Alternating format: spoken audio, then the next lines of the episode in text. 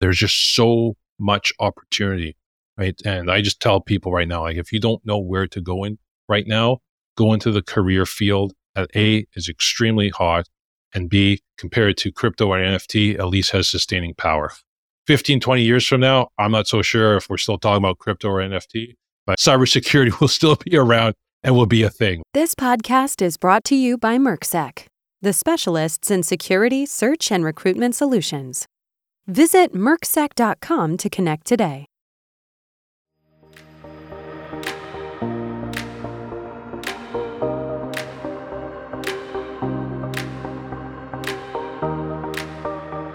Welcome to Destination Cyber, the podcast where we sit down with cyber industry leaders and movers and shakers and find out what makes them tick. We explore their careers, the mistakes they made, trials and tribulations, lessons learnt, and the invaluable insights and knowledge they've picked up along the way. Now, here's your host, Lachlan Korn. As founder and chief strategist at Cyber SC, Dominic Vogel holds a proven track record within cybersecurity across multitude of industries, including financial services, logistics, transportation, healthcare, government, telecommunications, and critical infrastructure. Dominic is a well respected cybersecurity thought leader for appearing on media news outlets across North America and internationally on BBC World News. Dominic also hosts the Cybersecurity Matters podcasts, a highly regarded podcast that explores the intersection between cybersecurity and business. I am your host, Lachlan Korn, and this is Destination Cyber. Hello, Dominic. How are you going today? I'm doing fantastic, Lachlan. It's nice to spend some time with you. Very nice to spend time with you too. Obviously, have a range of experiences that we could go through today. Yeah, you bet, Lachlan. Yeah, so I mean, I'm, I'm based in Vancouver, Canada, and you know, Cyber SC. We have clients right across North America, and you know, we we focus on small and mid-sized organizations. You know, what, what I often refer to as the lifeblood of, of, the economy here, and you know, arguably critical infrastructure. You know, in terms of how many people work, work within the small and mid-sized organizations, and these are smaller uh, manufacturing companies, accounting firms, a lot of professional service organizations we do work with. We do a lot of work with public sectors as well, so smaller municipalities and towns. And gosh, so many of them just still struggle with basic, what I refer to as basic cybersecurity maturity. You know, they're, they're, they're very immature with process and technology. And you know, we're really trying to just focus on organizations, you know, trying to improve their cybersecurity posture, going from basically nothing to something more meaningful where at least they're not being taken down by run of the mill attacks. Mm. And how does your how do you personally improve this? Is this based on like a technological hardware side, or is it based on software side, or is it based on more advice on what they should be investing in? Like how how does that work? Yeah, that's a great question, Lachlan. You know, we we really come in what I refer to from the culture and strategy perspective, right? So, you know, a lot of these organizations have very little in place when it comes to maturity. So, uh, one of my favorite frameworks to use is actually the CIS, so the Center for Information Security Security Controls. I find it to be a really great pragmatic approach for doing security with smaller organizations. It lays out great security controls without being overly cumbersome, but still, you know, achieves risk reduction while still being practical. So our practitioners, our, our virtual chief information security officers will use that as their sort of measuring stick for identifying the maturity journey for our clients and then we really identify and focus on not so much the things that they're not doing, because, you know, as I mentioned earlier, these organizations are often doing very little when it comes to cybersecurity. So pointing out what's wrong isn't really not very difficult. What's the what's hard and sort of what I refer to as our, as our our pragmatic approach is identifying. You know, for that your average fifty person organization, when they bring us in, we're going to say, okay, based on your risk profile, based on where you need to go, here's where we feel are the most important risk reduction controls that you need to focus on, right? So it takes a much more tailored approach rather than just sort of a, a, a generic approach of, well, you know, buy CrowdStrike or buy, buy, buy a new Palo Alto or, or what have you, right? So we really try to take a very pragmatic, risk based approach from from a perspective of, like I said, especially using the CIS lens. Mm, okay, that's a very interesting way to approach it. I mean, how did you get into this this career profession and this pathway? Was was it at a very young age that you got into it, or was it more later in life when you had certain experiences? I mean, can you run me through a bit about that?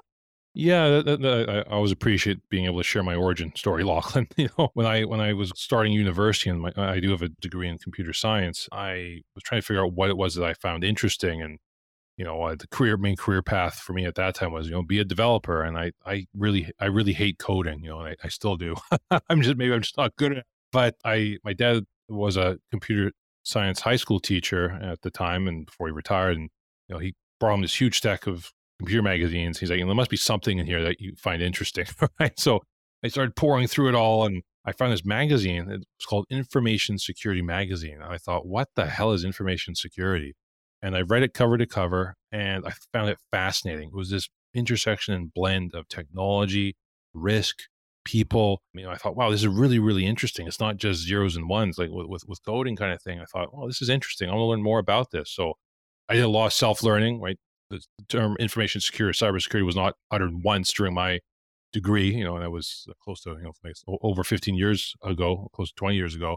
And it was like, and I thought, well, I'm going to learn about this myself, right? So I ended up being very lucky. I started my career as a junior security analyst and I worked various corporate roles and I worked my way up to being in charge of cybersecurity at a fairly large credit union here in Vancouver. And one day I thought, wow, I worked so hard. I got here. Why am I so damn miserable?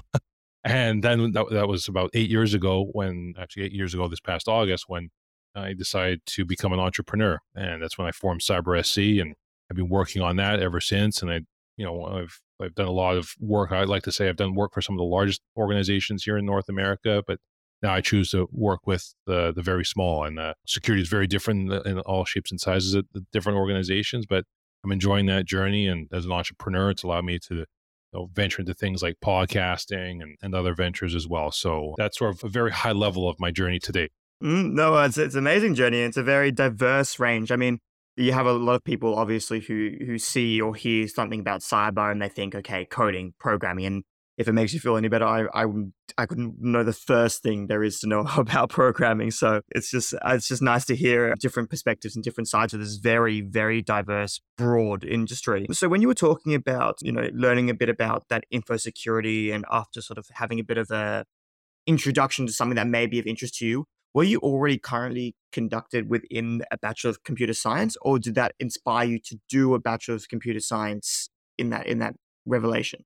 Yeah, no, I, I, had always been inspired to pursue computer science. My my my, dad, as I mentioned, he was he was a a long time computer science high school teacher, and you know, I I've always I was always enamored with technology early on, and it's not like technology today. I mean, my my kids are better using the iPad than I am, but I, I'd say I was one of the er- earlier waves of you know uh, born in the in the, the mid '80s kind of thing, and you know, so I I grew up with a lot of newer technology, and you know, my I just found it fascinating. So I knew I wanted to do something with technology and computers, but I wasn't sure what, right? But like I said, security just came out of nowhere and it, I'm being very blessed that way. You know, it's, it's all I've really known is in my profession. And I, and I really do love it. It's a, it's a field I'm very, very fortunate to have gotten into.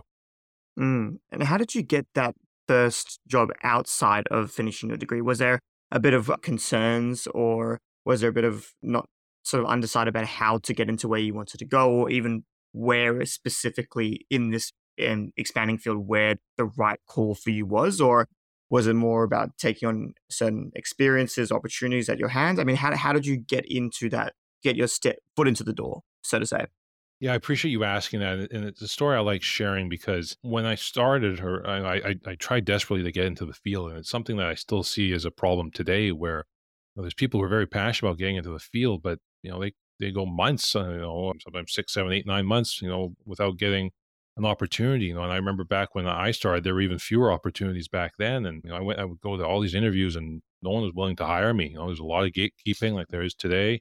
A lot of people saying, "Well, you know, we, we want you to have, you know, this is an entry level role, but you need to have five years experience." And you know, so it was really hard, and I, I almost gave up at a certain point. You know, I was probably about six months after graduating. I still didn't have a job, and I went to an interview, and you know, the uh, the manager was pretty clear with me. He said, "You know what? You don't have the the skills I'm looking for. I'm actually wanting someone more experienced, but you're the most passionate person we've interviewed thus far, and you absolutely love this field." And he said, "I just I'm going to pay you, you know, peanuts, but I would love for you to be on my team." And that's all it took was one person to, to believe in me, and now I, I, I have this career, you know, and it's something which, looking back, and something why I'm so passionate about mentoring and helping people in the field is that you know if that one person didn't believe in me, I I'd be doing something else, you know. God forbid, maybe I'd be a lawyer. I don't know, but uh, you know, it's uh, who knows who knows what uh, what what path I'd be have gone down. No, for sure, for sure, definitely. And I guess this is why it's so really good to get you in and have your opinion share with us today, especially in a podcast that tries to help young adults try navigate their way through whether that's people not knowing much about cybersecurity and needing to learn a bit more or how they perhaps would explore different opportunities and career pathways. So um, with your with your first job, what what did that actually entail? What kind of entry requirements were you think necessary for you to then progress further? Yeah, you know, I, I mean, the, the, the role itself was a was basically a junior security analyst, right? I, I was um, working with a lot of the security platforms that they had. So at the time, it was you know McAfee endpoint, and you know managing all the endpoints for it was a global company, and you know doing some firewall administrator tasks, that type of thing. You know, and um, it, it got me some really great exposure in terms of the different types of platforms and tools that were out there, having never used them before. You know, but the things that really helped me and things I always tell people who are trying to enter the field, I was saying, you know what, don't get too caught up on certifications or whether you use particular tools or technologies. The thing that helped me the most, and the thing I always tell people who are entering the field, demonstrate an aptitude for learning, right? Have that thirst where you're capable of learning, unlearning, and learning again. That that type of adaptable thinking and ability to learn on the fly and be an agile thinker. The technology changes so fast in the security field. Just because you're in Palo today, Palo could be you know sh- shot down to obscurity within you know five to ten years who knows right uh, if not sooner but it, it, it's the technology changes so fast and it's like you know what knowing a particular platform isn't really that all that relevant. It's the ability to learn something and having that thirst and desire to do that to me is always the number one thing i, I believe in, in with people today trying to enter the field. Have that passion have that hunger right? Be a, someone who just loves learning unlearning and learning again. That to me is the is one of the keys to, to unlocking your growth. And where did you get these kind of when you're talking about the idea of passion, learning, and the hunger for it? What what what tools were used and best enabled you to learn and find out new things? I mean, of course, we have the internet, but there's a lot of different ways people like to to find out, and of course, it's about finding things that are engaging, that provide information in a, in a way that it's almost as entertaining as it is to learn. Because the last thing you'd of course want to do is you know read through a 30 page 40 page academic article trying to understand the newest kind of stuff, you know? And even some websites don't even portray the information in engaging ways. Is there anything that you would recommend would enable people who may either not know much about the cybersecurity industry to begin with or may do, but not entirely sure how they could expand their own knowledge, how they would go about starting to learn these different these different attributes? Yeah, uh, you know, and and I look at today and I look about where when I started my career, you know, 15 plus years ago, there's so many great resources right now. And back when I, when I was doing it, it was basically you know finding you know interesting blogs or uh, things. You know, there there wasn't much out there. But right now, like there's there's podcasts. There's no shortage of just amazing podcasts focusing on cybersecurity. Right? Heck, even YouTube. If you just type in cybersecurity videos or you know looking up a particular tool maybe you want to learn, even just on YouTube, there's there's there's amazing stuff. But online courses like through Udemy or LinkedIn Learning, there's just no shortage or Coursera, there's so so much learning that can be done. And again, it doesn't have to be textbook heavy. It doesn't have to be certifications. Right? There's a lot of great engaging people on there. Heck, even platforms like LinkedIn, right, where people who are who are posting, you know, people who from the security field who who post, you know, security content, and not to plug us, but even like Cyber SC as an example. We believe in putting out great free security content for for people to learn. Same thing with uh, going back to how I connected with, you know, like Karissa Breen in, in Australia, right? she shares amazing security content as well, right? There's so many great people just across the world. It doesn't have to be p- people in your own backyard, right? The internet and all these platforms have allowed us to learn from all sorts of amazing security leaders across the globe. So I'd say there's no, those are just a smattering of, of, of, of options or, uh, or, or, things to learn from, from the field now. There's no short of inspiration. Let's put it that way. Mm, definitely, definitely, and of course, you yourself have your own podcast, so that's always something for people to also jump on to to listen about all the different cyber things sort of switching gears a little bit, I want to talk a bit more about um, what you currently do. Um, can you give me a bit of a, a description about what aspects you love most about your your main job, and then what aspects you find most challenging? Yeah, that's a great question, Lachlan. You know, th- there's there's sort of two areas where I focus on, on. So like one is CyberSC and our advisory company, you know, and working with small businesses. You know, I'd say the main challenge and hurdle we still face is that so many of these organizations only look at security through the lens of they do it when they need to or when they absolutely have to. Very few are doing it proactively. It's after what I refer to as the heart attack moment, right? It's after a breach, after they get denied cyber insurance, after one of their big customers says, "Hey, you know what? You need to f- fulfill these security requirements, or we're pulling our contract." It's these. It's always reactive, right? So, I love to see. I'd love to see that change to be more proactive and for them to see it less as an IT issue and more of a business risk. So I'd say that that's sort of the, the, the biggest hurdle that I, I still deal with on a daily basis. Okay. And does your job generally involve more personal relations and connections, or is it more, would you say, behind behind the back curtains, kind of doing more operational side, or is it a mixture of all these different aspects? I mean, you know, I, I really believe in taking a relational approach, not just to, to, to business, but to life as well. And you know, so I'm very relational and, and focus on building meaningful friendships and trust. You know, I, I like our clients to see us as trusted advisors, not just know, a team of security people. But e- even through, you know, I, you know, I have a, I do coaching as well, you know, not just with individuals, but with very new security programs as well in, in organizations. You know, we're seeing a lot of companies hiring their first security team. I'm a big believer in, in the people side of security and, and, and coaching there, you know, and you have to be very relational to do that. Right? There's that people side, and I don't mean the awareness side of security, but understanding the people component and how we can be better leaders in the field. And, you know, so I mean, I, I I'm, I'm a big believer in, like I said, that that aspect. You know, there's a lot of people who view security as well. To solve security, we just need the right technology. Te- technology is but one component. you know, of, of of doing it right, kind of thing. You know, so to answer your question, I'd say I'm I'm I'm very much in the front, you know, with, with, with our clients. But I, you know, at least for us at CyberSC, I, I rely on my team of vCISOs to do the actual strategic work. Okay. I want to throw you a bit of a left ball question here because you obviously, of course, have really great per- like personal relationship skills. If you had your time again, would you be entering the same progression that you have currently experienced, or do you think that you would have even looked at other other areas or aspects of either the cybersecurity realm or or in general? I mean, having having good communication skills and relationship skills offer a variety of jobs. Why why did you go down the cybersecurity at the end of the day, even though you had a sort of a general interest? Of course, people sometimes study things and don't necessarily go into those those areas. I mean, did something specifically draw you to to mix those um strengths together, or? Yeah, that's a good question, Lachlan. You know, and, and honestly, it wasn't until I became an entrepreneur that I really started refining and focusing on my relational skills. You know, much of my life, I've, I, have been very introverted, not a really warm and fuzzy type of person. You know, uh, wasn't the what I refer to as the positive troll that I am today, or I just imbuing you know positive energy. I during my corporate days, I was not that type of person, so I'd say it was sort of out of necessity when I became an entrepreneur that I learned the importance of you know not leading with sales and leading more so with with relationships and, and friendships and you know sharing you know good energy with with with people kind of thing. You know, so I do think if I could go back in time and you know refine the, that skill set earlier on in my career I do believe that I'd be further, I, I may have followed the same path, but I think I'd be fa- farther along my entrepreneurial journey than where I am today. That's why I always tell people I really do believe in the value of learning how to network, learning the value of how to be a relational person. And if you're an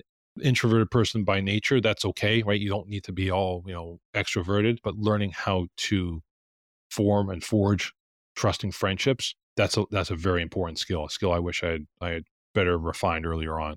Mm, I'm trying to wrap my head around you being an introvert. You just you just like give me that kind of you just like give me that kind of kind of that vibe. So I mean, it's amazing what you've done. Obviously, uh, transformation completely. I guess if this podcast is of course helping uh, young adults, as you know, how would you pitch your current sort of entrepreneurial and relationship kind of role in cyber risk and all that? How would you pitch it to a student who doesn't really know whether they should take the leap into a into a cyber security role. Yeah, you know the um, the thing I would tell people who are who are um, thinking about taking the leap in, into this role is throw away any preconception you have about this field. You know, a lot of people, you know, when they think of cybersecurity, they think of Hollywood's version of cybersecurity, right? They or they think, you know, I got to be the uh, a hacker, I have to be a coder, right? I have to be someone who, you know, lives in my mom's basement wearing a hoodie and you know coding all day. It still shocks me when I speak to students how many people have the wrong perception of security, or what I refer to as a very narrowly defined conception of security. Yes, there may be you know there are hackers in the field and what have you, but the field has grown so so far. I mean, even in the 15 years I've been at, it, it was originally a field of generalists, and now it to me it's what I, I equate to being very similar to the field of medicine, where you ha- yes you do have some generalists, but it's become a heavily specialized field as well.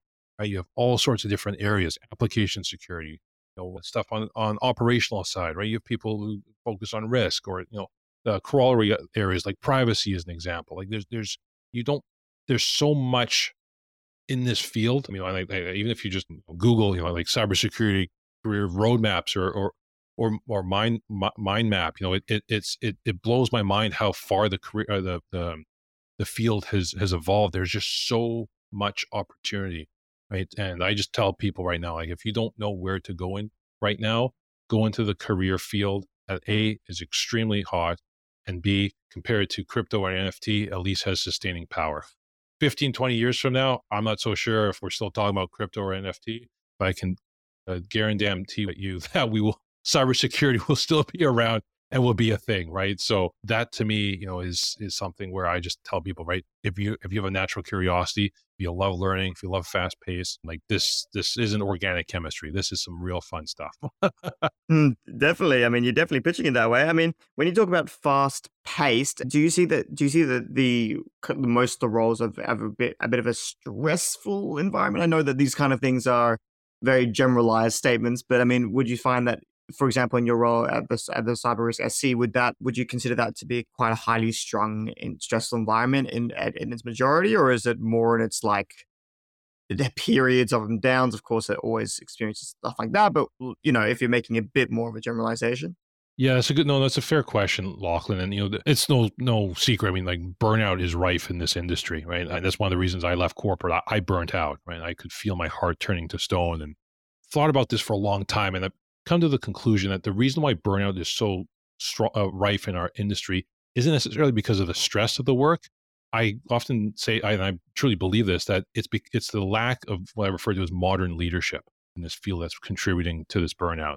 Most leaders in this field, especially when you're working for internal cybersecurity teams, they're old school, you know, air quotes traditional leaders, right? People who don't lead with kindness or empathy, people who run their people into the ground, people who or leaders who see their team as cogs in the machine and not as human beings. It's those types of leaders and gatekeepers which are holding up back our industry and are contributing greatly to the burnout in, in the field. I mean, you know, I think the and it's a not to totally generalize, but it's generally that older, whiter male crowd uh, of older school leaders that are contributing to that. And again, I know that's a fairly broad spectrum there, but for the most part, at least I've I've experienced that as, as well. You know, it's we need we need to keep evolving our field. And I, the the main the thing that's really holding us back is the lack of leadership in, in this field. Right, we need that infusion, injection.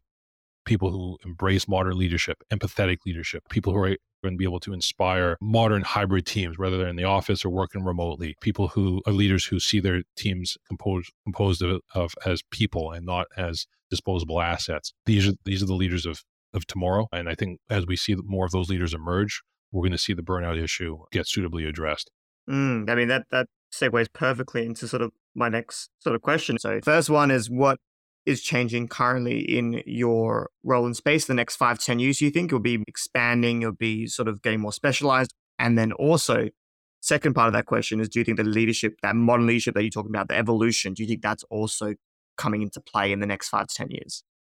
Yeah, you know, I mean, uh, in, in terms of where I see our, our, our, practice going with Cyber SC, you know, we're, we're, we're moving more and more, I'd say, more into the risk management function, right? We're getting more airtime with executives, more airtime with boards, boards of directors, and we're we're seeing more opportunities where we can serve as an advisory group to, uh, or an external advisory group to a board of directors, right? Who many board of directors don't have someone who understands cybersecurity on their board, so rather than finding someone on their board to understand it, they'll bring in a, you know an external party like ours to advise the board. So I see us moving more and more into a risk management function, which I truly believe is where we should be positioned, not you know dealing with the with with IT.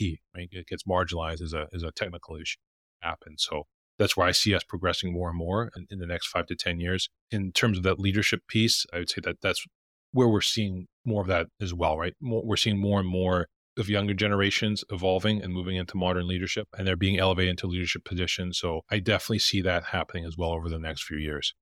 Okay. Okay. Interesting. I see. And in, in terms of in terms of the whole evolution of cybersecurity, do you think that the uh, sort of risk management functions, especially within your particular business, will be more required for like more workers need to be required to be part of this, or will it become more technologically oriented where technology will take on a lot of those roles, or do you think there's going to be more people that are need to be um, hired and, and used as matter of fact to address these growing like issue? Yeah, a good question. I think I think it's going to be a mixture of a bunch of those things. Lachlan, I think there's going. to I mean, there's a there's going to be that increasing need towards greater automation in the field. There's still so much people power that's wasted on routine, predictable tasks. As we get you know, automated security technology better and better, you can see a lot of that being focused on that, and that's freeing up people power to focus on more strategic initiatives, right, and more so line that up into risk management functions as well, right. So I think that it's going to be that blend of technology, right? We're going to see greater pushes around artificial intelligence as well, help with some of the more mundane monitoring tasks as well, things that are predictable and more routine. Like I said, freeing up that people power to focus on some more of the more strategic items that are needed to push the industry forward.